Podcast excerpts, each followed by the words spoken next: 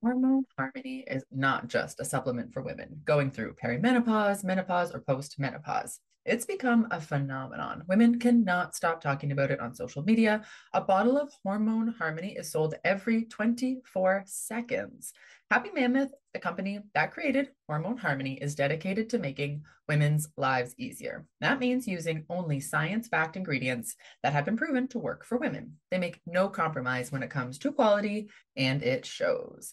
Hormone Harmony contains science backed herbal extracts called adaptogens. Now, here's the beauty about adaptogens they help the body adapt to any stressors like chaotic hormonal changes that happen naturally throughout a woman's life. So, Hormone Harmony isn't just for menopause. Any women with symptoms of hormonal imbalances can take it, but it's perfect for those with those horrible menopause symptoms that put a woman's life on hold hot flashes and night sweats, racing thoughts and low moods, poor sleep and feeling tired all the time, occasional bloating and gas, no desire to be in bed next to someone, if you know what I mean. Yeah, Hormone Harmony can help with all of these things. And the biggest benefit, feeling like myself again. And that's what women mention over and over in the reviews.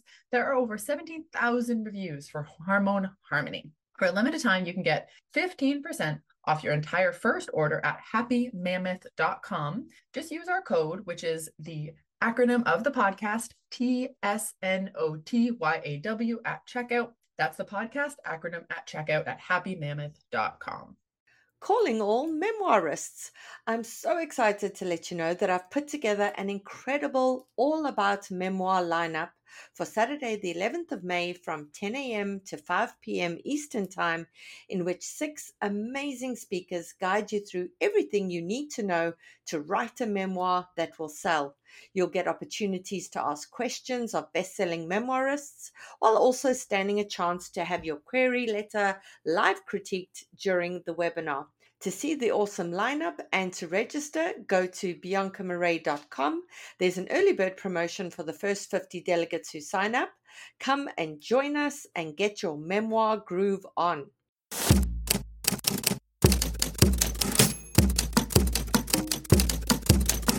Hi there, and welcome to our show, The Shit No One Tells You About Writing.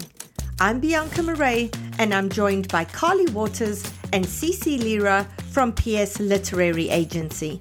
We'll be kicking off today's episode with our usual Books with Hook segment, after which we'll go to today's guest.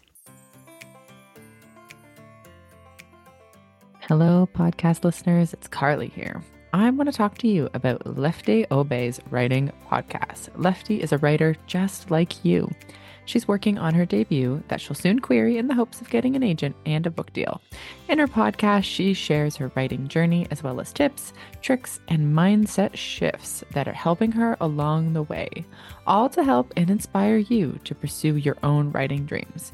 If that sounds interesting to you, go check out Lefty Obey's Writing Podcast. That's Lefty Obey's Writing Podcast. Hi, everyone. Welcome to another Books with Hooks. Today's a special one because we have two authors who are joining us who've submitted their work and we get to chat with them, which we love because we love the back and forth and the brainstorming. So we're going to start with our first author who is Jennifer. Jennifer, welcome to the show. Will you read us your query letter? Wonderful. Thank you very much, Bianca. Dear Carly, I'm a huge fan of the podcast and appreciate all you, Cece, and Bianca do to help writers understand the ins and outs of the publishing business. I'm thrilled to share my query for your evaluation. Please note that my memoir has begun with a timestamp since the very first draft. My mother disappeared when I was 13 years old. Given that my parents were in the middle of a contentious divorce, my psychologically abusive, alcoholic father immediately became the prime suspect. However, with no firm evidence, the police were powerless to remove me and my three sisters from his custody. It wouldn't take long before I came to believe I was living with the man who killed my mother, forcing me into a decade long battle between denial and the urge to take justice into my own hands. After 16 years, a surprising break in the case finally put my father on trial for her murder without a body, weapon, or eyewitness. Normal is What You Know, my 92,000 word memoir, will appeal to readers of survival and dysfunctional family memoirs, as well as to followers of true crime and criminal justice. It should interest fans of Debora Harding's Dancing with the Octopus and David Crow's The Pale Face Lie. The narrative will also resonate with people who have experienced destructive family dynamics. The universal message is one of the importance of justice in the healing process. I'm a member of the Independent Writers of Chicago, the National Association of Memoir Writers, and the Nonfiction Authors Association. With a marketing degree from the University of Notre Dame and an MBA from Seton Hall University, I also have the business background and networks to help promote my book. My 10,000 Twitter followers are primarily readers and writers, and I'm actively building a newsletter list via my author website. My husband and I live in the Kettle Moraine region of southeastern Wisconsin, where we consider the deer and wild turkeys our pets. We've become avid bird watchers and quite adept at relocating groundhogs. Thank you for your time and consideration. Sincerely, Jennifer Ling Roof. Wonderful, Jennifer. Wow, that is super compelling. Wow. Okay. Carly, I look forward to hearing what you have to say about this query. All right, Jennifer, holy shit. like, this is quite a life. Like, holy man. I was, you know, obviously, you know, reading this, and I usually read things right before we record the podcast, but I actually read this one yesterday. I tend to things right before we record, so they're fresh in my mind, but I read it yesterday, and um, I was like ready to email you, and I was like, no, just wait. We'll talk to Jennifer tomorrow. I don't need to disrupt her Sunday. But yeah, I mean, I don't have a lot of obviously main notes. As you can tell, I was very enthralled by it. I think there is a couple things that we could do to improve. But like, first of all, like, condolences to you. Like, this was a very traumatic event that happened to you, obviously, many years ago. But I obviously still want to share my condolences and just you know all the power to you for for turning that into a book something that can really help you heal probably through the writing process i'm sure this was a very emotional writing process bringing up a lot of old feelings and things that still stuck with you to today so i just wanted to share those thoughts but in terms of the actual query letter so we're fresh off the heels for everybody listening of our retreat. So we were we had our retreat all weekend and it's been like less than 12 hours and here we're recording so the retreat is very much on my mind. So we were talking a lot about memoirs at the retreat. And so Courtney Maum did a talk on query letter writing, and she does such an amazing talk. And so her and I disagree a little bit about query letters and whether themes belong in query letters and whether they don't. I personally don't think that that themes belong in query letters. She felt the opposite, which is totally fine. And so that's why when you had this line about the universal message is one of the importance of justice in the healing process, that's a line that I had to cut because I mean, I think it's a good note. And I think restorative justice is a type of kind of marketing angle. Obviously, like Just Mercy and, and all of these other books kind of talk about those similar themes. I also worked on a book called Dead Reckoning by Karis Craig that was about restorative justice. So it is like a very interesting hook for many reasons, but I'm just not convinced we need it necessarily in the query letter, just in like a one liner like that, unless we have some comps that are more about the restorative justice element. So that was a line that I, I think we could probably cut. The last thing that I thought we could improve was in the so you kind of like two little author bio paragraphs a bit more like the marketing one the author bio and then kind of the personal one so you had i also have the business background and networks to help promote my book and i think networks was just a bit vague there is it like alumni connections? Is it like women in business connections? You know exactly maybe name it. How many people collectively you know my network is blank thousand people. You know what i mean? So just kind of like let's get quantitative a little bit with that network comment. I think if we just add some numbers or, you know, had a bit more context for for what a network is, I think that would be great. But I think you wrote this in a really, really compelling way. Like it reads like a novel, it reads like a film script. It's so gripping and obviously the the reader and obviously the listener probably wants to know what's gonna what's gonna happen next? So I, I don't really have any main notes for you. I think you did i think you did such a fabulous job and and i'm so glad that you that you sent it to us. Thank you so much carly. So jennifer we're going to hand it across to you now see if you have any questions for carly or if you maybe want to expand on those networks. Wonderful. Thank you very much carly uh, to answer your question, the reason I put in the line about the universal message is every time I've pitched this to an agent at a conference, their first question to me is, why should anyone care? What's the universal message that the reader is going to get? And that's why I put the line in there is because every agent's always asked me for that universal message. Okay. I disagree because like again, this reads like a novel. This reads like true crime. Like I don't think you need another hook here. I would that surprises me a little bit because to me, this query letter does its job. A query letter's job is always to hook the agent, get them to request pages. If anybody is at all interested in the story, which I mean, as I said, like how could you not be? I really think that you would you would request more. So that's interesting to me that you haven't found anybody just with a hook like this because I, I think it's quite compelling. Okay, I'm, i have no problem taking it out. And it, th- this was many years ago when I was pitching this. I've been going back and forth working on the book on and off because like I said, it's emotionally draining to to work on the book at times. I at one point I was digging through tr- boxes at the courthouse and I just stumbled upon information that I wasn't ready to handle and I just decided to stop writing and get married and plan my wedding instead of writing a book. So but my uh, other answer is I wasn't sure if I should put my education in there primarily because it does I think the University of Notre Dame's alumni magazine goes out to 175,000 people. So should I mention and I will be in there you know when when the book comes out they do have a section for books by alumni type of things so i will actually have that'll be a, a marketing aspect. My other question is i have started a book proposal because uh, some people because this does read like fiction i wrote it to read like fiction. Some people say memoir as long as it writes reads like a novel you don't need a book proposal if as long as you've written the whole thing other people say memoirs nonfiction you have to have a book proposal what's your call on that all right. Yeah. So just going back to the Notre Dame alumni stuff. So, yes, I always talk to authors about alumni connections because I think those are such strong connections and all universities and colleges love to celebrate. So, yeah, I would definitely mention the number of the distribution or circulation of the magazine and just say, find a kind of a short way to say it, but like Notre Dame always supports authors. You know what I mean? They're they're alumni authors, and I am guaranteed a spot in their circulation of 175,000. You know, just find a short way to say that. But yes, I would definitely put that in. So coming back to the proposal bit. So if I was to be pitching this, so say you've got an agent, right? And say the agent is doing the pitching. So if I was to be pitching this to a publisher, I would include a proposal because I think we need to expand on our comp titles. We need to include chapter summaries. We need to kind of build out a bit more of the marketing and publicity and just kind of explain again, if this was me, I'd be building out like your primary audience, your secondary audience, and your tertiary audience, right? So we are covering for examples of some of these audiences, I would say probably your main audience would probably be true crime true crime listeners of podcasts, true crime fanatics. It's a very viable market. Your secondary market might be kind of more like family drama, readers of family drama, that type of thing. Tertiary audience, and you can kind of, again, I haven't read the manuscript, so I don't know all the kind of subplots and whatnot, but maybe there's like a, a tertiary audience there. So I'd be like building out that part of the proposal. All of this to say, I don't know how far you, as the author, need to be going down the proposal route yourself, because if you have written the entire manuscript, it does speak for itself. I would have chapter summaries or a synopsis of the whole project available, you know, upon request when you're sending it out.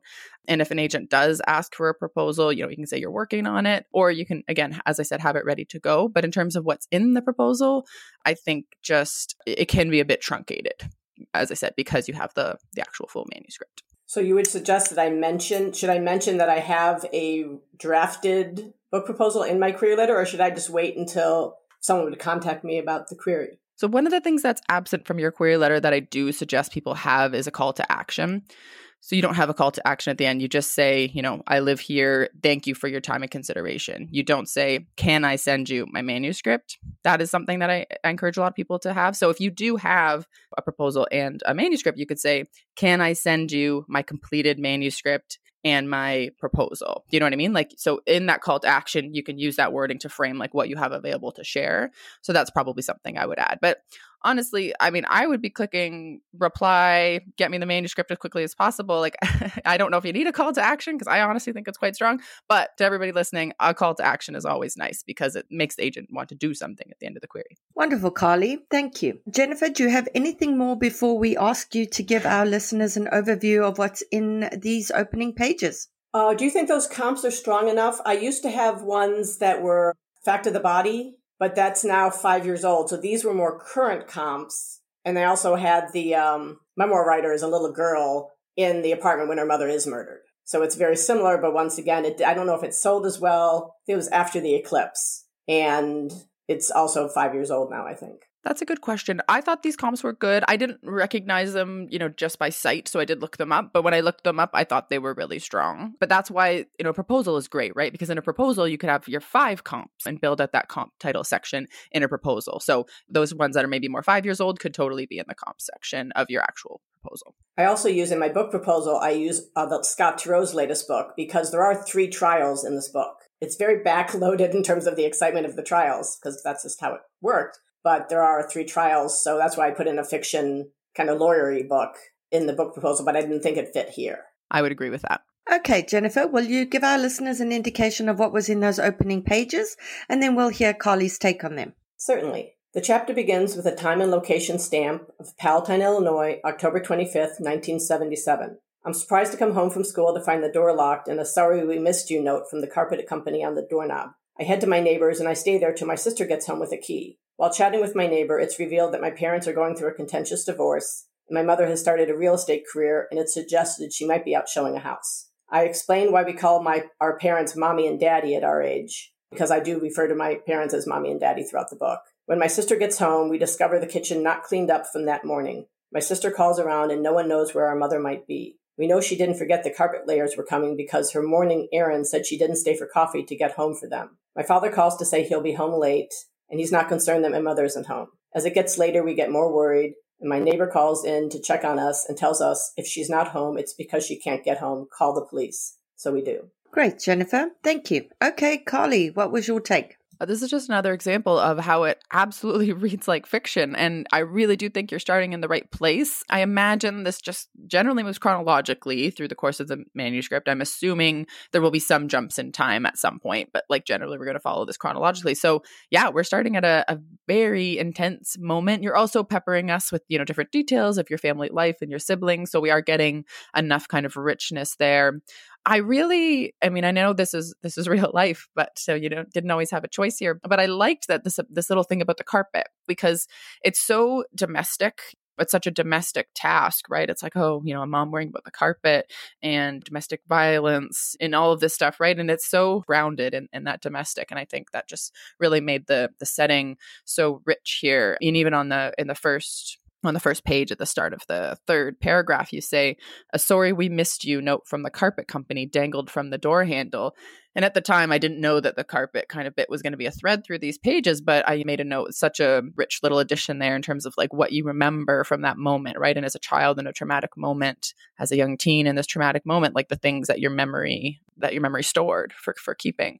The only thing I would move in terms of organization is so the whole like mommy and daddy thing, right? So you're 13. It is jarring, but in a way that you get used to really fast, which is obviously why you you mentioned this. So I would actually so you say on uh, the second page, you say you get into the chapter. So at 13, it might seem too old to refer to my mother as mommy et cetera, et cetera. But you actually you say that before you use the word mommy. So I would actually use the word mommy like in the dialogue or whatever, and then explain it because well, if you explain it too early, I'm like, why do I need to know this information? It just feels like it was just in the wrong place. But you only have to move it down farther in the page because I assume you're just doing it to like preempt the reader from having that question. But I actually would like to make the question in my mind as a reader, and then you answer it as the author, knowing that I'm going to ask that right after. So I would just flip flop that. It's not a huge move honestly it's um it's really great it's super interesting it's unique it's memorable you know it really it sat with me since yesterday as i said since i've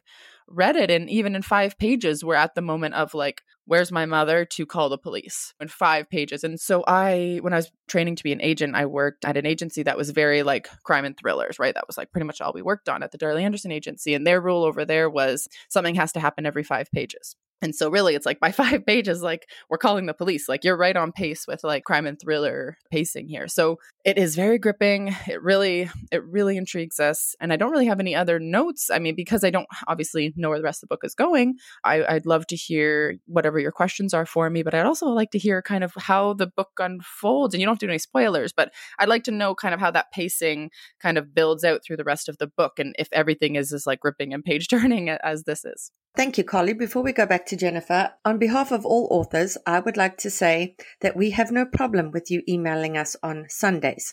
In fact, to hear from you agents at any time, any time at all is thrilling for us. So in the future, always, always reach out. Okay, Jennifer, we will now go back to you. I wholeheartedly agree. I was out of town, but I would have gotten the email. In reference to the mommy, I've always gone back and forth on where to put it. I do mention on page one, I use her name once on the third paragraph, I say that um, mommy had been so engrossed in the project that I'd called upstairs to say goodbye instead of getting my customary goodbye kiss. So that's why I put it as soon as I did because I had mentioned it on page one and I didn't want people to think, hey, you're 13. Why are you calling her mommy? So, but I could put it after the fact that they were divorcing as well. My other questions, well, actually, in terms of the rest of the book, like I said, the end is very novel t- crime because there's all the trials. There's a lot of back and forth. I do some flashbacks to bring my mother in as a character. to have the reader miss my mother along with me. I've known, I think you've said that grief is a really hard emotion and it's the lack of grief that is a through line in my book because we don't, she's never dead. She's always missing. And so we don't get the grieving process. We're, my dad pretty much tells us she left us. We don't talk about her. So we're forbidden from talking amongst ourselves even about our mother and where she might be. So it's, it's about back and forth of my learning through newspaper articles and the, the police investigation that I eventually come to believe he killed her and then my emotional trauma of trying not to kill him, kill him and myself, and or just run away or be in denial that she can't be gone. He couldn't have killed her because she can't be gone. Tug of war. And it does jump. I mean, there's huge years that I go to college and there's a little back and forth. Then I leave the home. And then there's a big gap between because I was, I finally left home at 22, I think. And it was, that's a lot of the, not Stockholm syndrome, but, you know, why didn't I leave right when I turned 18? You know, why did I come home after college and live with him again? There's a, that a lot of emotional struggling there. And then when there's the surprising break in the case, I've already moved out of state. We've all cut all ties with him. I, don't know if I put in the distinct years, but there's a break in the case when I'm 28 and the case doesn't go to trial till 30 because of a lot of other stuff going on. So the book takes place between me being 13 and 32 probably, but there's a lot of gaps in there of time. Yeah, no, that makes perfect sense. It's kind of what I imagine. I'm I have this mental battle right now of like whether I want you to tell me the ending, and I'm almost like, oh Oh, no, I should just have you send me the manuscript so I can read it for myself. And the listeners probably don't want to be spoiled either. So you've got me on my toes, Jennifer. I think I I think I know what I'm reading tonight. amazing. I love it. I love it when we have one of the agents on the show requesting pages. And just for our listeners out there, please go to theshitaboutwriting.com. Look at the good news page. We have shared good news from someone who was on Books with Hooks pitched their stuff as we helped them work through it. And another agent was listening to the episode and requested pages based on that. So you, you never quite know who, who's going to be listening and, and where that will go. Okay, Jennifer, back to you. We've got four more minutes. If you'd like to ask Carly any questions. I will get that manuscript off to you. Just an FYI, I changed my sister's names and I plan on changing them again in the future because I don't think uh, right now I'm using all their middle names just to keep them straight in my head, but I don't think they're the strongest names possible. So if you have an issue with sisters' names, that, that'll be changing. Let's see what else I had. Should I mention being a freelance writer in my career? I was, I'm now no longer. I stopped freelance writing to work on the book. But at one point I'd said I was a former freelance writer, and my husband, who's also a writer, said, I don't think that's necessary to mention since you're not doing it anymore. I wouldn't mention it. I think it's pretty strong as it is, right? Like you have a marketing degree. And I think like in this day and age of like being an author, that marketing degree is pretty weighty. So I would I would keep it as is. Unless there's like articles you want to link to or something like that that you're especially proud of, you could say like, find a way just to like hyperlink a couple things in there or just say visit my website for some of my freelance writing or something like that. Like there is a way to tie it in but i think that marketing degree is uh, unfortunately today's day and age is uh, is more useful sometimes than freelance writing. One final question uh, edit wise that i asked just to maybe help other writers out there in their editing process. On the first page when i mentioned i rang the doorbell and peter and polly are Be- beagle coonhound mixes charged to the dog barking. I've had some people suggest that i should take out all of that and just say the dogs charged to the door, not even to mention names or their breed. I could see taking the names out, but I think the breeds are important to show that number one, we had mutts and not purebreds. But to me, mentally as a reader, there's a big difference between a Doberman coming to the door or a Chihuahua. What do you think? So I I really liked that and actually that kind of piqued my interest because this is essentially like a, a true crime. I was like were the dogs there for the murder basically. Like i was like oh they have dogs. That's interesting. Oh i wonder like if they if the dogs bit the guy or whatever that did it. You know like i started spinning out being like oh the dogs were there. That's interesting. So i really liked that the dogs were mentioned. If anything i would cut the names and keep the breed like you said. That was my feeling. I, I think it was more important to they all just the two other comments i got just say just say dogs. Like to me that's a big variation of what kind of dogs we might have had. And I also kind of puts us right in the middle class with, you know, our mutts versus having a purebred dog. But I would definitely take the names out. Okay, Jennifer, thank you so, so much for joining us. I hope you're going to get those pages to Carly and we're keeping everything crossed for you. I know there's a ton of listeners right now who are cheering you on and, and hoping for the best. So thank you so much for joining us. Thanks very much for having me. And I'll get those pages to you, Carly. Thank you so much. Right. So that was it from Jennifer. We now move on to our second author, who is David. David, welcome to the show. Will you read us your query letter? Yeah, thanks so much for having me. I'm really excited to be here. And here we go. So, Dear Bianca, Cece, and Carly, I'm an avid listener of the Shit No One Tells You About Writing podcast. You've accompanied my daughters and I on countless strolls around our neighborhood, and I've even had the pleasure of interviewing Bianca twice for the Writerly Lifestyle interview series, where she is a favorite guest among my listeners. I'm seeking representation for my 89,000 word thriller, What We Leave Behind. It combines the morally ambiguous characters of Mary Kubica's Local Woman Missing with the fast paced timeline of Riley Sager's Survive the Night. When an aspiring artist named Chelsea Ray disappears, Mercy and George must each scramble separately to hide their connections to the case. However, the contents of Chelsea's missing sketchbook threaten to expose the truth. As a secretary for a lucrative law firm, Mercy is outside her depth when she's forced to infiltrate an underground club, sneak into Chelsea's bedroom, and even resort to blackmail in pursuit of the wayward sketchbook. The longer her search goes on, the deeper she's drawn into the shadowy and surreal world of the Ray family. By the time she realizes she isn't meant to survive the search, it might be too late. Meanwhile, George, a formerly prominent artist turned art professor, searches for the same sketchbook by piecing together clues Chelsea left behind within her art. He knows he needs to beat Mercy to the sketchbook if he wants to keep his job, but he's being followed by someone who would do anything to keep it out of his hands. I founded writerlylifestyle.com, a website, podcast, and YouTube channel designed to help writers develop their craft. The Critique Match Fiction 5 contest named me a finalist in the thriller category. My previous publications include New Pop Lit, Literally Fiction, and more. I'm a proud member of International Thriller Writers and Sisters in Crime. Thank you for all that you do to help writers. David Gwynn. Right. Thank you so much for that, David. Cece, why don't you tell us what you thought of that query letter? Before I do, I'm wondering, since we do have David on with us, if I could ask a question. David, where are you in the querying process? I just started about two weeks ago, so very early on.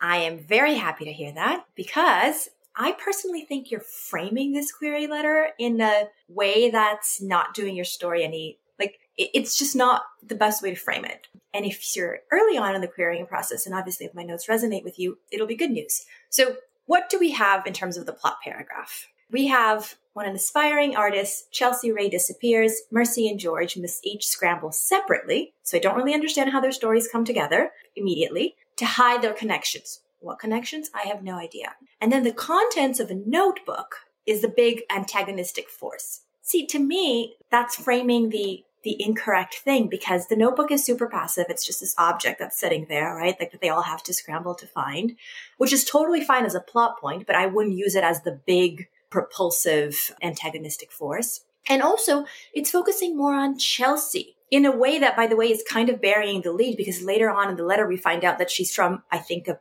prominent family, a family with connections, which might mean that there will be more manpower behind her search. So I would just reframe this completely. You can keep one line in terms of the hook in the very first paragraph that the fact that this is about a young woman's disappearance or the connection that two people have with a young woman's disappearance. But I would just reframe the paragraphs, the plot paragraphs to just be way more about Mercy and George and just have more specificity in terms of what their connection to Chelsea is. And this can be the on surface, like the connection. It doesn't have to be the reveal. What they do to to find whatever happened to her, not just the notebook, and what exactly is up against them with a little bit more specificity. So, for example, infiltrate an underground club, sneak into Chelsea's bedroom. First of all, I thought that the bedroom was inside the club the first time I read that, so I had to read that over again, which is which is fine because that's just a small thing. But I don't think that those are the things that you have to highlight.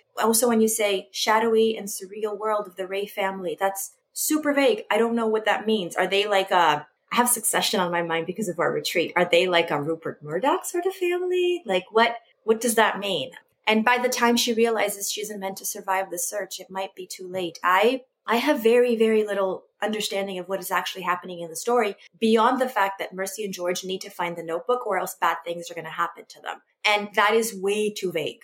I need specificity. The biggest note is I don't get how they're connected to Chelsea. And I think we have to right from the get go, right from the query letter. Again, okay to be the surface reason, not the deep reason. And I also think that I know that George is aware about Mercy, but is Mercy aware of George? So that also needs to be clarified.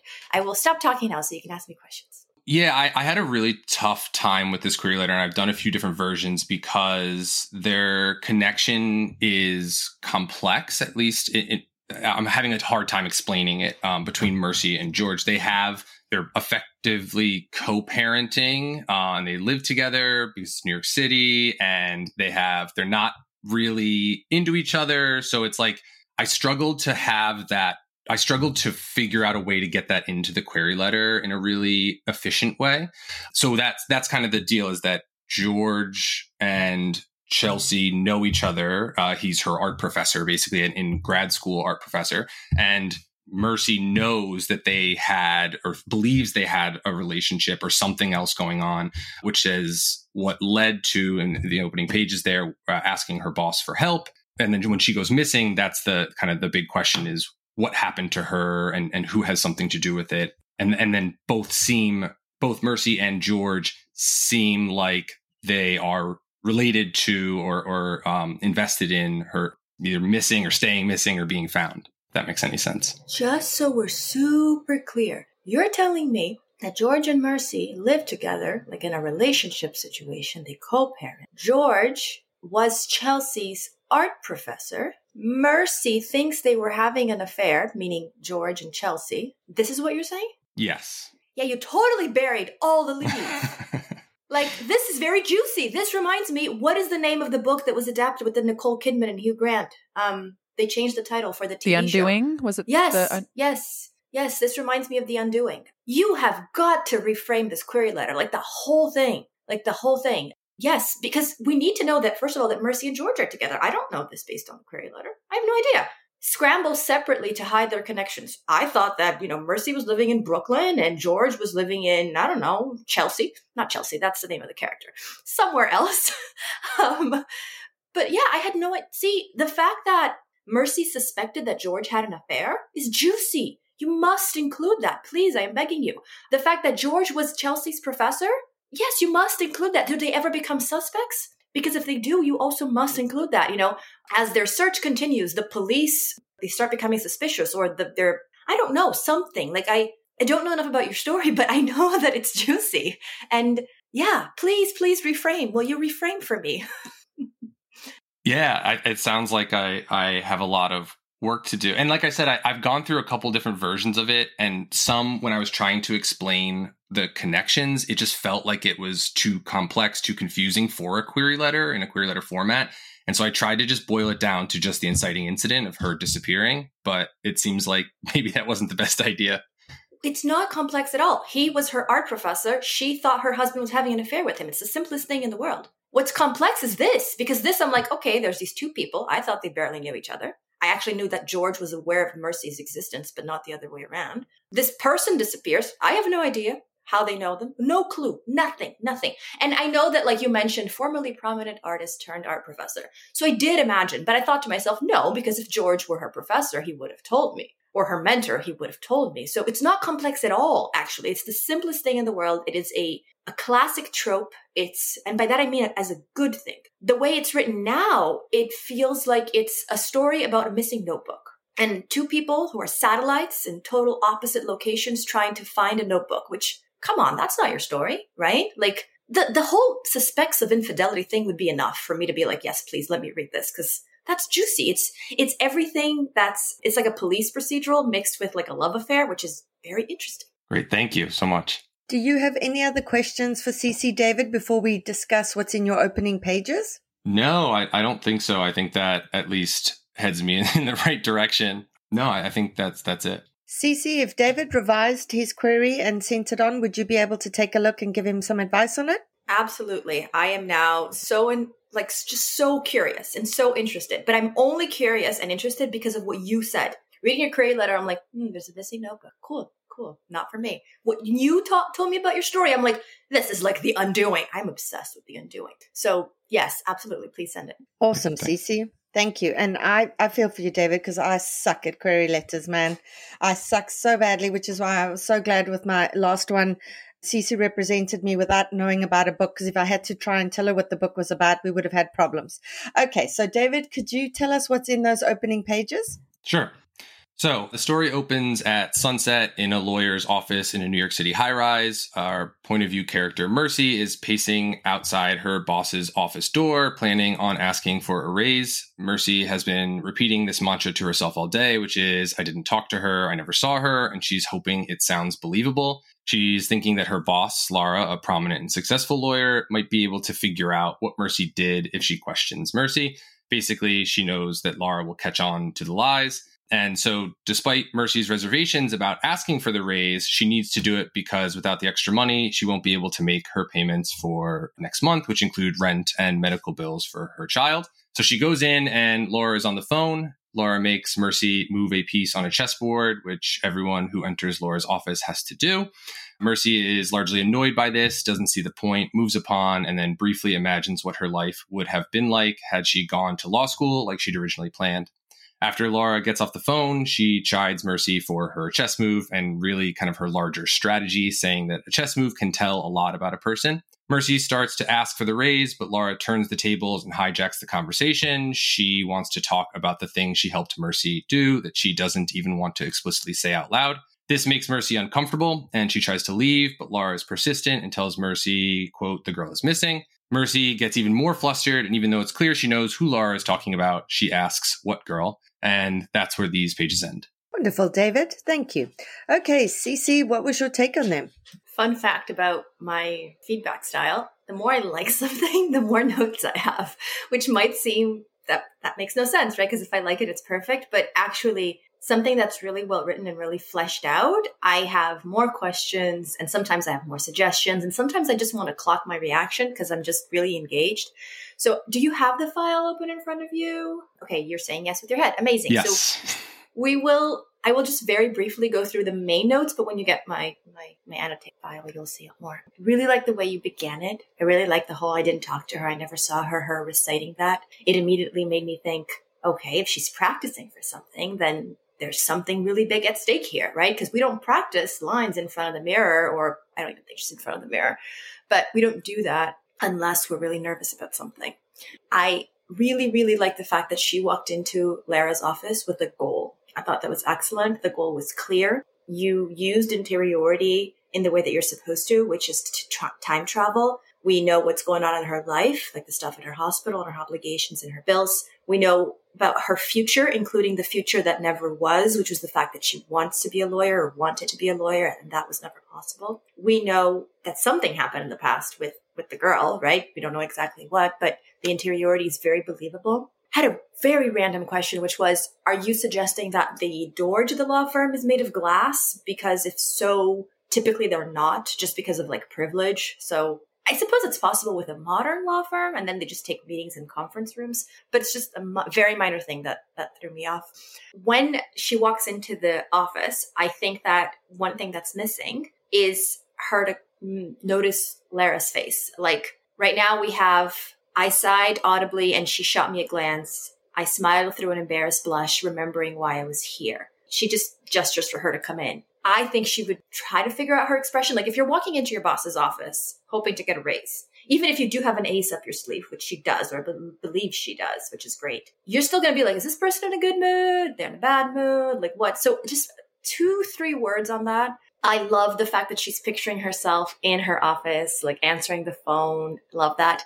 So I'm right now on page three. In terms of the description, I thought, and I did highlight this for you, it's the paragraphs that start with at this time of the year and the paragraph that starts with in the failing sunlight. They're, they're one right after the other. All the descriptions are not firmly grounded in her point of view. So, for example, if I'm describing fall, I'm excited because it's my favorite season. I love fall. I don't mind the fact that it's cold. I love the cold. But someone who's more of a summer person would perhaps be lamenting the end of summer. So this is just like a small example but I think it's important to just ground that description in her interiority. And you can also trim it. There was quite a bit of description here, and it's really well written, but you just don't need all of this. When she says, Lara says, My secretary is here, did that sting her? Or was she proud? Like what, given that she wanted to be where, I don't know where she is in her interiority in terms of like, she didn't even use her name, right? Like I wanted a, I wanted to know. Okay, if you don't want to tell me right now, but it's just something that thought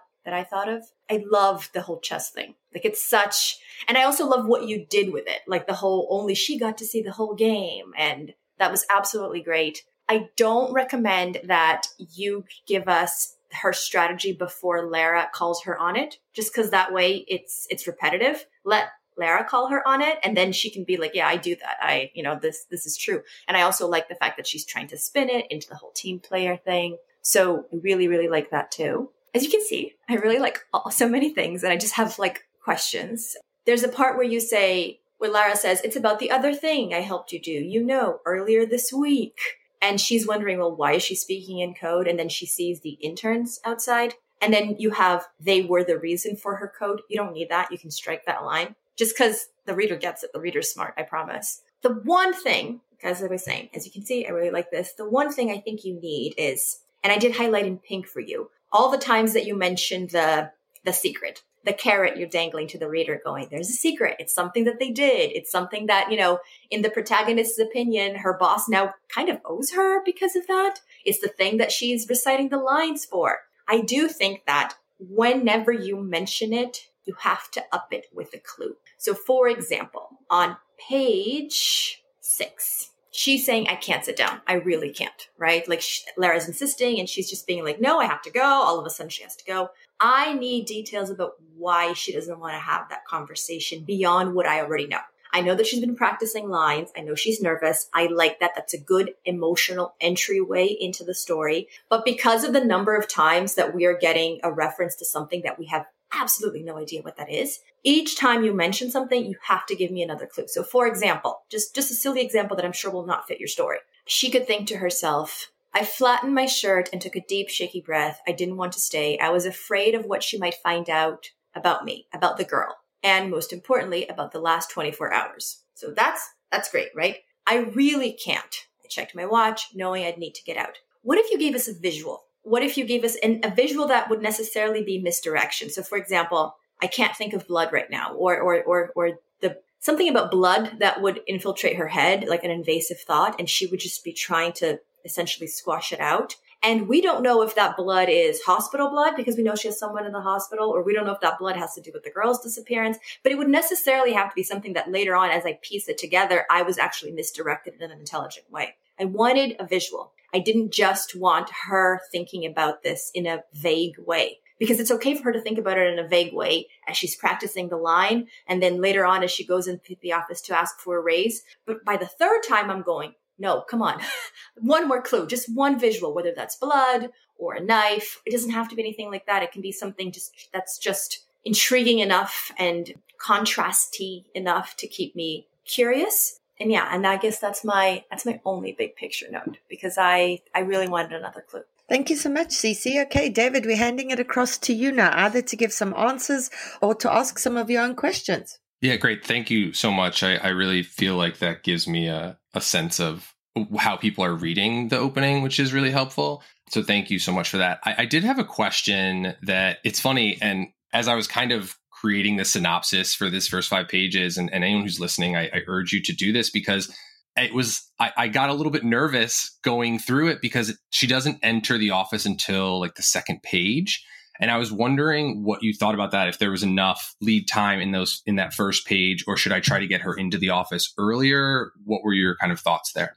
If you can get her into the office earlier, great. Just because it does make it a little bit more actiony. It didn't frustrate me. So it's not like it's a problem. This just might be you making this even tighter. I do have notes on cutting things, so you might actually be able to accomplish that just by cutting. Just remember that even though it's true that she's not into the office by second page or however whatever however many pages because I've forgotten by now, you did keep us hooked on on why she was there because you, you gave her a goal. This is the most important thing for anyone. You gave her a goal, which is to ask for the raise. You gave her power imbalance because she has to go up against her boss, right? And you made it very, very clear that there's reasons below the surface, beneath the surface, right? It's not just, I want more money. She has stakes. she has a secret. So truly the setup is masterful. It's working really well. You can do it, but I wouldn't worry about it too much. Okay, great. I I think that's it. I'm really looking forward to to seeing what you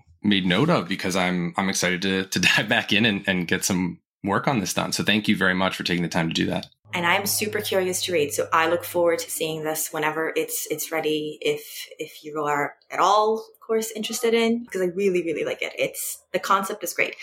Oh, and a very small note about the query letter that I didn't get to. I wouldn't write lucrative law firm if you even keep the law firm angle now that you're going to reframe it, just because it doesn't sound like something that people would say. You could, if you want to say that it's a prestigious old world law firm, you can just say white shoe law firm, but it's a very minor thing. Probably you won't even keep law firm there. Great. Thank you so much. Right, so that brings us to the end of today's Books with Hooks. Remember, for our monthly Ko-fi supporters, you will have access to both of the query letters to see Carly and Cece's notes. And for those of you who are once-off supporters, you'll have access to one of them. Right, thank you so much, Jennifer and David, for joining us. Let's go to today's guest. We just registered my youngest kid for kindergarten. I cannot believe it. One of the tricky things about my kids being in French immersion school and not having French as a language myself is I'm honestly worried about how I'm going to assist with homework as they get bigger. They're young now, but I see it coming. We are honestly so lucky, though, to live in a city that's bilingual and we have bilingual friends and francophone friends. So I know it's going to be easy for our kids to pick it up.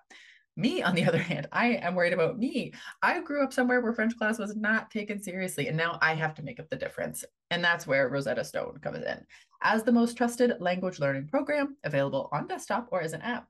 It really immerses you in the language you want to learn. Rosetta Stone teaches through immersion, which is a proven way to learn a language. Instead of memorizing and drilling vocabulary words, you learn by matching audio from native speakers to visuals, reading stories, participating in dialogues, and other practical language skills to fast track your ability to communicate fluently. There are no English translations in the product. You're honestly getting trained to listen, speak, read, write, and think in your new language, which is what everybody wants.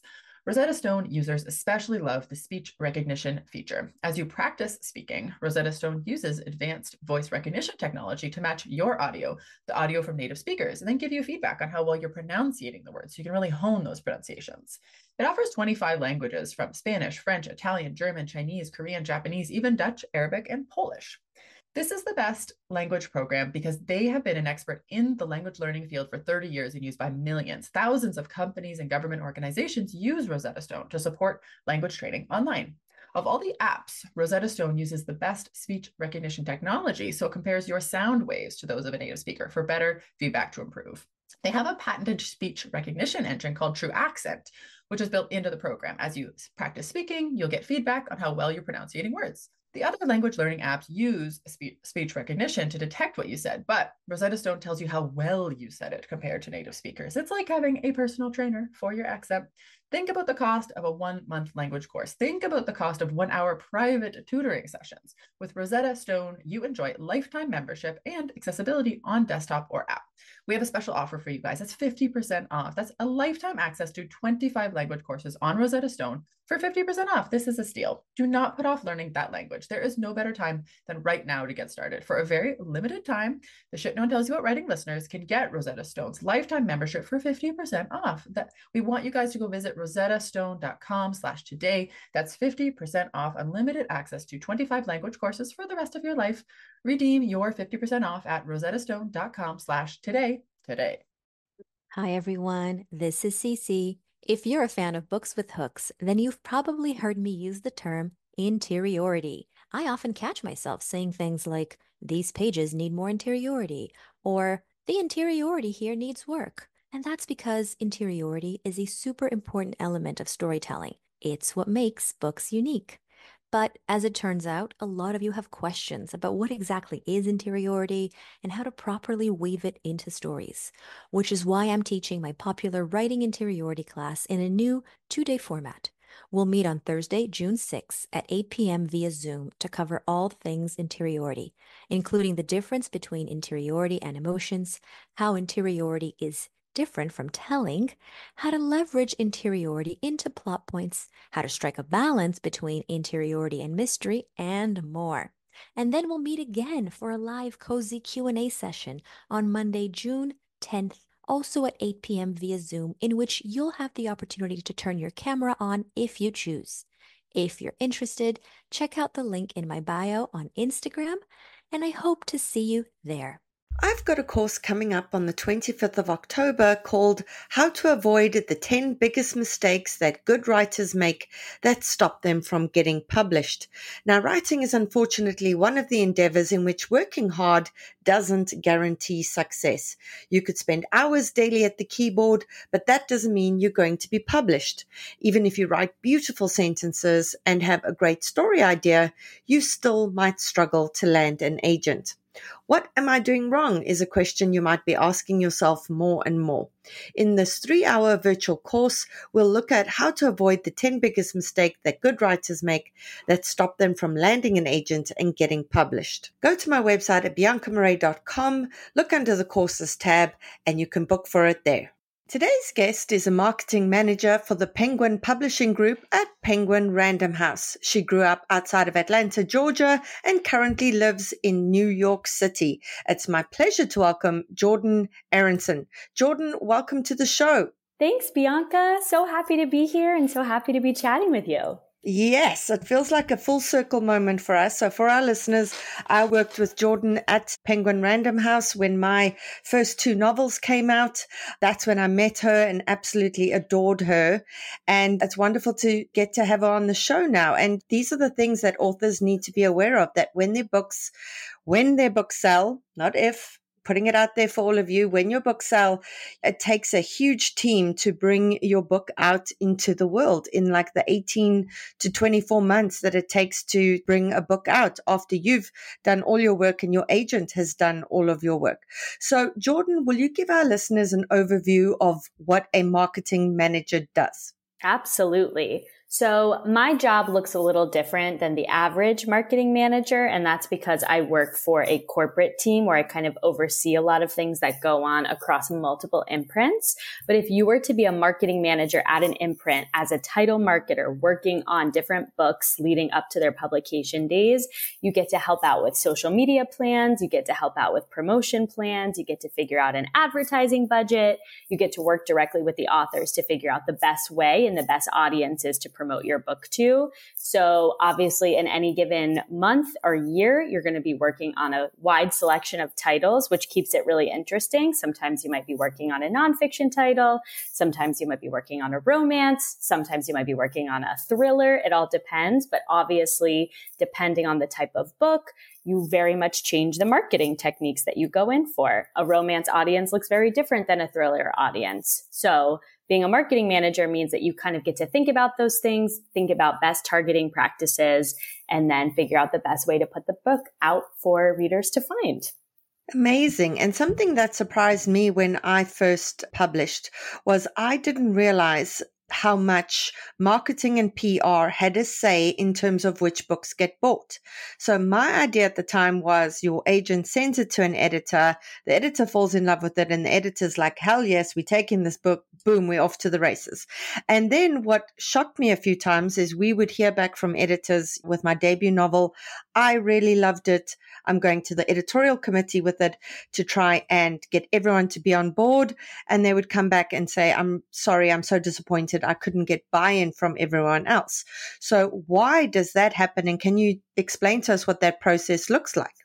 Absolutely. So obviously, anytime that an editor is buying a book, there are a lot of people that go into that process because in addition to a book being really, really beautiful and great and, you know, full of wonderful writing, we want to make sure that the other folks who will be working on that book see a potential market for that book, to make sure that there are going to be media outlets that are going to pick up that book, to make sure there are going to be event spaces that want to host that author, to make sure that if we do advertising and put money behind this book, that it's going to sell and that there is an audience that is out there for that book specifically.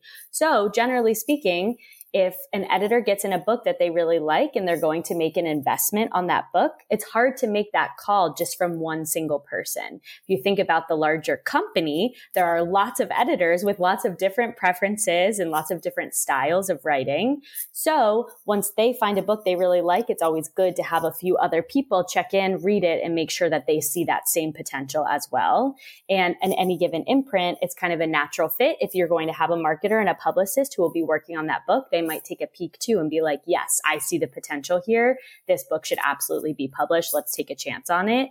Or we might need to make some changes. This might not resonate the way that we need to current state of affairs, politics sometimes come into play. Like, wow, this book comments on something that might not fit into the moment and we might not be able to purchase that right now. It doesn't make sense in the space. That's kind of where those second reads come in just to kind of validate the inclination that the editor has or to be like, actually, we might need to reevaluate buying this book. Yeah, that's and that's fascinating. So on the podcast, we're always saying to people, you need strong comp titles and they need to be recent comp titles because it's so important that an agent and an editor is able to imagine where this book is going to fit on the bookshelf, who the target market's going to be, etc. So how important is that for you guys at the acquisition stage? That is just as important for us. Almost every time that an editor gets a book in on submission and they decide that they want to try and buy it, the comp titles are the number one thing that most people look at. Of course, budget too is very important to make sure that we are projecting the correct amount of advance that we might be paying an author. But if you have comp titles that are performing really well, that are actually really related to the book, that are recent, that can really boost a team to decide to make a purchase. Yeah. So for our listeners, again, that's why we're saying recent comps as opposed to comps from 20 years ago, because a book that sold really well 20 years ago might be problematic in this day and age. There might be issues with it. It may not have the same readership as it would have had all that time ago. So let's talk advances, Jordan. So I know that that's up to each editor and it depends on the book. Like, what are the factors that go into deciding on what kind of advance is going to be offered for that author? Do they look at, is it a debut author? Is it an established author?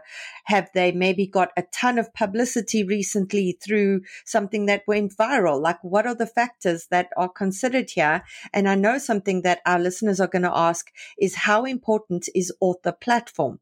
Because we keep getting this. An author needs a platform. And we're like, for the love of dog, man, we're just wanting to write books. We don't have time for social media. What is it with you people and your platforms? So so, can you take us through that? Absolutely. So that is a very great question and a very common question. All the factors that you named very much go into how much an advance payment might be. Competitiveness is honestly the biggest thing. If many, many different publishers are very interested in buying a book, that's going to lift the amount of money that people are going to offer for said book because you're competing against a lot of people and that kind of increases the value, of course. But where does that value come from? From big author platforms, from authors who maybe aren't published as novelists or have not written books before, but have written and gone viral in some other capacity. Of course, advance payments are higher when authors have been published and been successful in the past. All of those factors very much go into it. But as you mentioned, platforms, especially in this day and age, are so, so important. I know that it's a pain. Like you were saying, you're writers, you just want to write. You don't want to have to worry about all of these other things that are going on. But a platform is everything because a platform is how you sell your books. If you have a huge following and high engagement and you post about a book that you've written, that audience is going to go and pre-order that book. That audience is going to go and buy that book. That audience is going to go and show other audiences everything about that book I'm sure we've all seen the power of TikTok over the last couple of years. A random person who has 300 followers can make a video about a book that they love. It can go absolutely viral and you can see a huge boost in sales from just that moment. So having an established social media presence makes you in those moments, makes you connect with the people who are making those videos. And as you know, Bianca, because obviously you have a lot of really great relationships with bookstagrammers and influencers, those relationships really take you far. And as you become a more advanced writer or later in your career, you have those people that have your back. Like I know that every time that you post something about your book, you've got 100 champions behind you who are sharing in their Instagram stories and posting about it and making TikToks about it, which is just like in itself its own sales booster.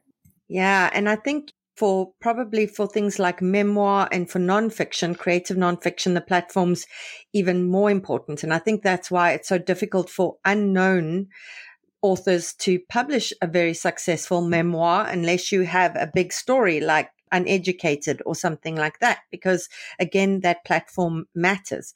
In terms of blurbs, this is the one thing that as a writer, I hate the most. I'd rather write 20 novels than reach out to five authors and ask them to blurb my work. It is just, even in my personal life, I'm terrible at asking for help or for favors. And then to do it professionally is awful. How about if our listeners maybe don't have a huge platform, but maybe they know someone hugely influential who is able to blurb their work? How important is that if you come in at the pitching stage and they've got like, I've got this amazing blurb from this celebrity. How important is something like that? Especially as a debut author, that can be huge for you. Just because if you're trying to establish yourself and you don't necessarily have a well known name yet, you don't have a huge following, you haven't published anything before, to be able to connect to somebody whose name is recognizable and also maybe influential, I guess you could say, that can take you a really long way. I mean, if you even think about when you go into a bookstore and you're looking at a book that you've never heard of before, if I see that an author that I know or somebody I know and really like has said something nice about that book, I'm more inclined to pick it up and read the back of it and learn a little bit more about it.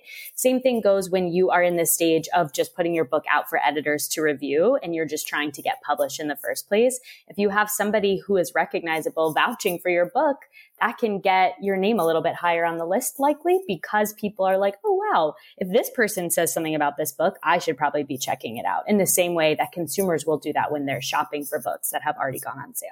Yeah, so something to keep in mind for those of you who want to do celebrity stalking, I think Stephanie Danler was a waitress when she gave a copy of Sweetbitter to the head of some publishing house who came to her restaurant for lunch. So you never quite know who you're going to meet and who might help you along the way.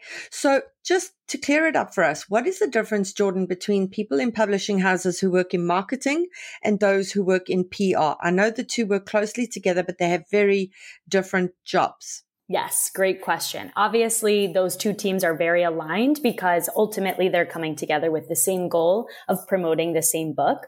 But PR is more frontward facing and marketing is more behind the scenes, if that makes sense. So PR is pitching you for media outlets. PR is pitching you for writing essays.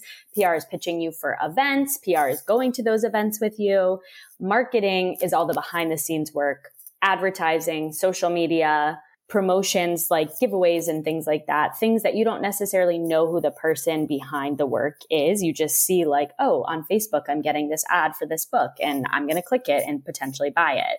Whereas PR is like, oh, look at this People magazine list of reads that I need to check out this October, or I'm going to go to this event at this bookstore. That's coordinated by PR. So there's a lot of crossover, but PR is a little bit more of like the in-person logistics and then the contacts at the media outlets, whereas we do everything more paid and then social media oriented. And when it comes to those budgets, how do you decide which books are going to get more money thrown at them? So is it the author who got the highest advance that's going to get the most money thrown at it? Are there instances where perhaps the author doesn't get a huge advance and they decide to throw money at it?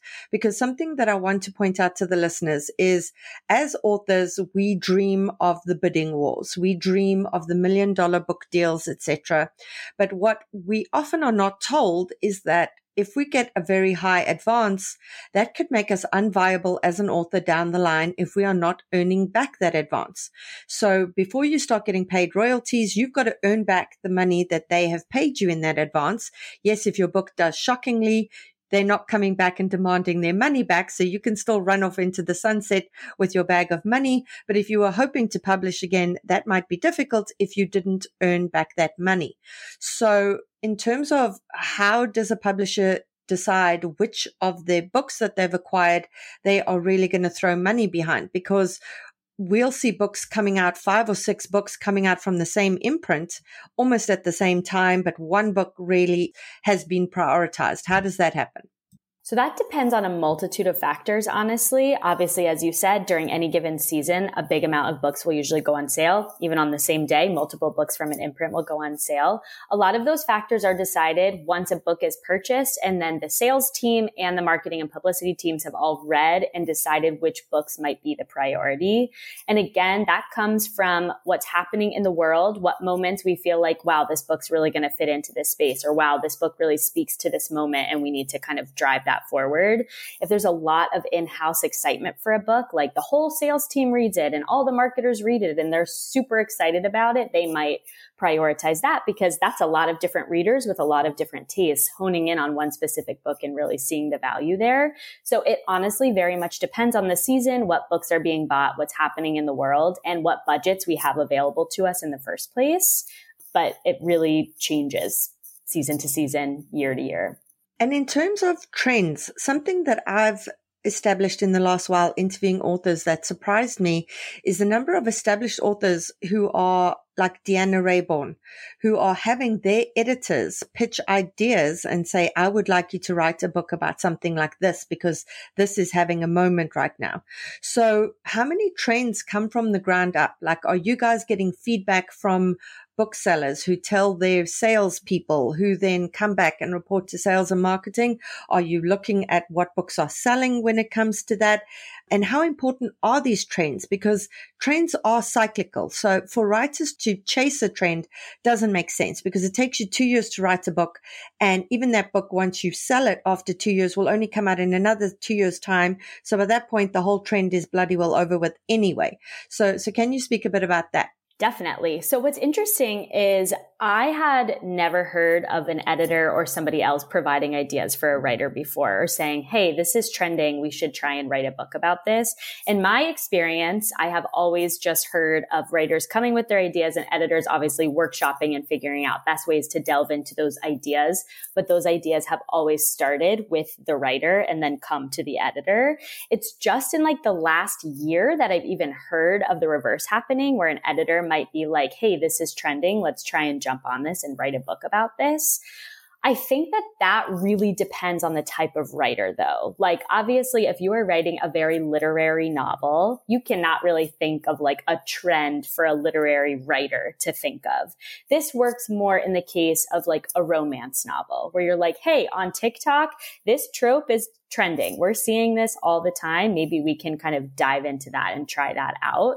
But more often than not, in my experience with traditional publishing, it's always the writer coming with the idea and the editor is workshopping that idea, not necessarily saying jump on the trend. I think this perhaps started a few years ago with Pride and Prejudice and Zombies. I read an article about that and it was actually the editor who came up with that idea to turn Pride and Prejudice into zombies. And then the editor pitched it to one of their authors. And obviously the editor has to know that the author can have a super quick turnaround in terms of writing this book. Again, because you want to try and hop on the bandwagon when it comes to the trend and make sure that you can get that book out super, super fast. So there's that as well. In terms of for our listeners who are writing things, Jordan, and are trying to figure out if they've got enough of a hooky concept that's really going to grab the marketing team, the PR team, the editor. Are there things that you are seeing that when an editor comes to pitch a story, that certain things about that plot or about that story just completely stand out so that everybody in that meeting is like, hell yes, this sounds amazing. Like, because we say it needs to be something different and something fresh, but it also has to be similar enough to other things that they know how to position it. So what are the things that for you in these kind of meetings really stand out and make you go, this is a book that I can stand behind and that I can get on board with? So that's where trends come into play for a writer. So instead of an editor going through and analyzing a trend, it's really beneficial for you as a writer to go and see what is trending in the marketplace. What kind of books are selling? What kinds of things are going viral? And then trying to curate your own writing in a similar way that could allude to some of those trends, if that makes sense. So for me, if I'm being pitched a book and they'll say like, it's this title with this amount of flair, or it's like these three things meet each other and the writing is incredible. That's what's going to really hook me in is like seeing those comparisons, but also seeing how this might be different than that title, how it complements that title, how it matches kind of the same energy, general type of story, but offers XYZ instead. And that's how it's unique or how it's different. Have you ever been, and you don't have to give us names or title names, have you ever been in one of these meetings where the editorial team, acquisitions team turned something down and another publisher turned it into a big hit where people were like having huge regrets about it? Because it really is important, whether you have an agent, whether you have an editor, that it's the exact right fit. It has to be the agent that 100% believes in that story. And I've had a ton of rejections from editors who've gone, like with my recent book, I had some editors reply and say, I stayed up all night to finish reading this book. I absolutely loved it, but I don't know how to sell it. And then your heart breaks as an author because you're like, how the hell could you love it and you still don't want to acquire it? And then somebody else turns that into a success. So have you ever seen that happen? I've never personally seen that happen. I have seen situations where somebody does end up buying a book, but it doesn't necessarily reach a priority level by any means. And we sell it and we put good efforts behind it, but it's not the one that we're like necessarily putting a ton of energy behind. And then that book takes off unexpectedly and sells really well. And the, to see the way that we all kind of restructure how we're promoting that book really changes. So I've definitely seen that. I've never seen the reverse though. I've heard stories. We all know like the classic, like Harry Potter was rejected a million times before a publisher finally took on that book, but I've never seen it myself. Yeah, as writers, we need these stories because we need this petty side of ourselves so we can raise our fists at the people who said no and we could be like, ha ha ha, look at the success I've had.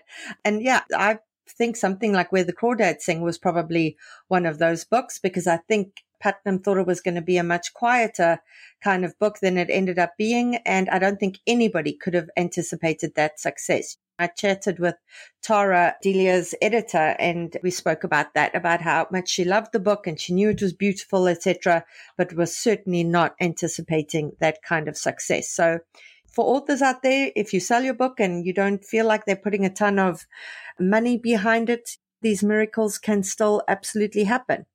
Jordan, before we say goodbye to you, is there any advice you have for emerging writers? I'm always saying what publishers want is a good story well told.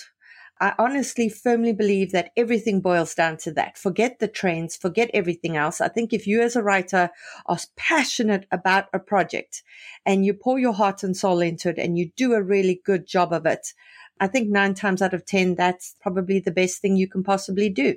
I completely agree with that. And I think that's wonderful advice. And I would also say, too, just kind of alluding to everything we've discussed throughout the last 20 minutes here, is you have the internet at your disposal in a way that nobody really ever has before. You are able to put out samples of your writing. You're able to reach out to people online. You're able to pitch yourself in a TikTok video and go viral. You're able to boost your profile on Instagram um, you have all of these ways of kind of meeting people in a world where that's never really been possible before. So don't give up hope if it's not sticking right off the bat.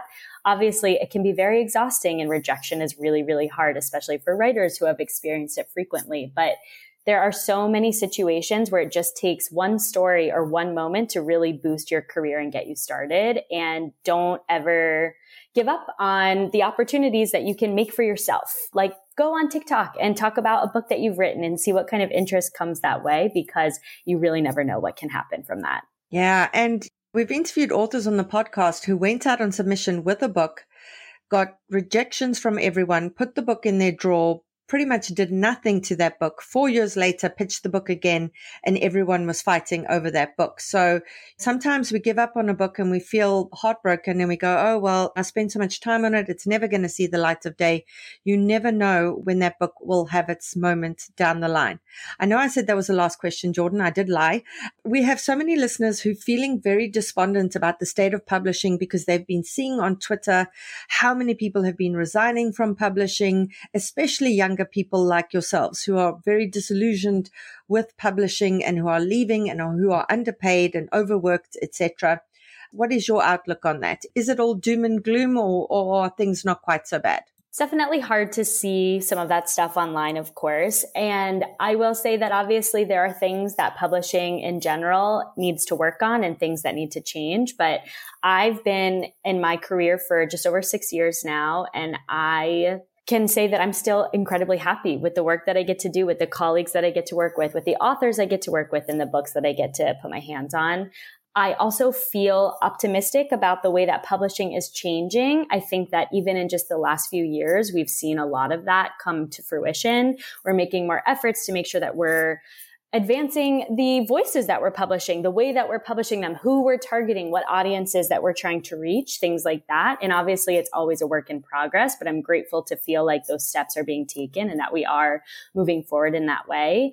I also will say that as a younger person in publishing, it's been an incredible experience for me just personally meeting lots of other young people like me with shared interests. It's a remarkable industry in that way where you're kind of all united together in like a shared love of books obviously anytime anyone works anywhere, you have like some shared experience, but there's nothing quite like publishing where regardless of what you studied in college, regardless of where your career has taken you, you're here because you love to read, you're here because you love books. And that kind of unity just kind of creates a magical bond. And I can truthfully say that a lot of the people that I'm closest to in my life are people I've met through my job. So for that, I'm also super grateful. Amazing. And I'm so grateful that my job and your job brought us together as well. So that's something I'm grateful for. Thank you so much for your time. I really appreciate it. It was lovely having you on the show. Thank you, Bianca. It was so great chatting with you as always. One of my favorite people in the whole wide world to talk to. And that's it for today's episode. I hope you'll join us for next week's show. In the meantime, keep at it. Remember, it just takes one yes. Calling all memoirists. I'm so excited to let you know that I've put together an incredible all about memoir lineup for Saturday, the 11th of May from 10 a.m. to 5 p.m. Eastern Time, in which six amazing speakers guide you through everything you need to know to write a memoir that will sell.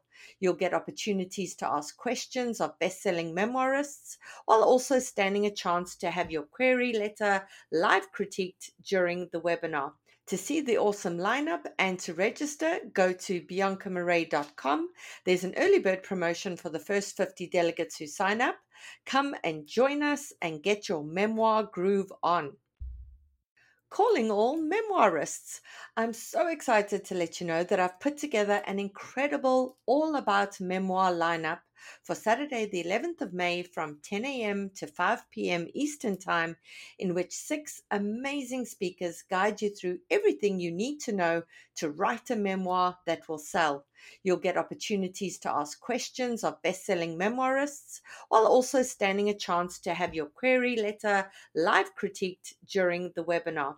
To see the awesome lineup and to register, go to biancamarais.com. There's an early bird promotion for the first 50 delegates who sign up. Come and join us and get your memoir groove on.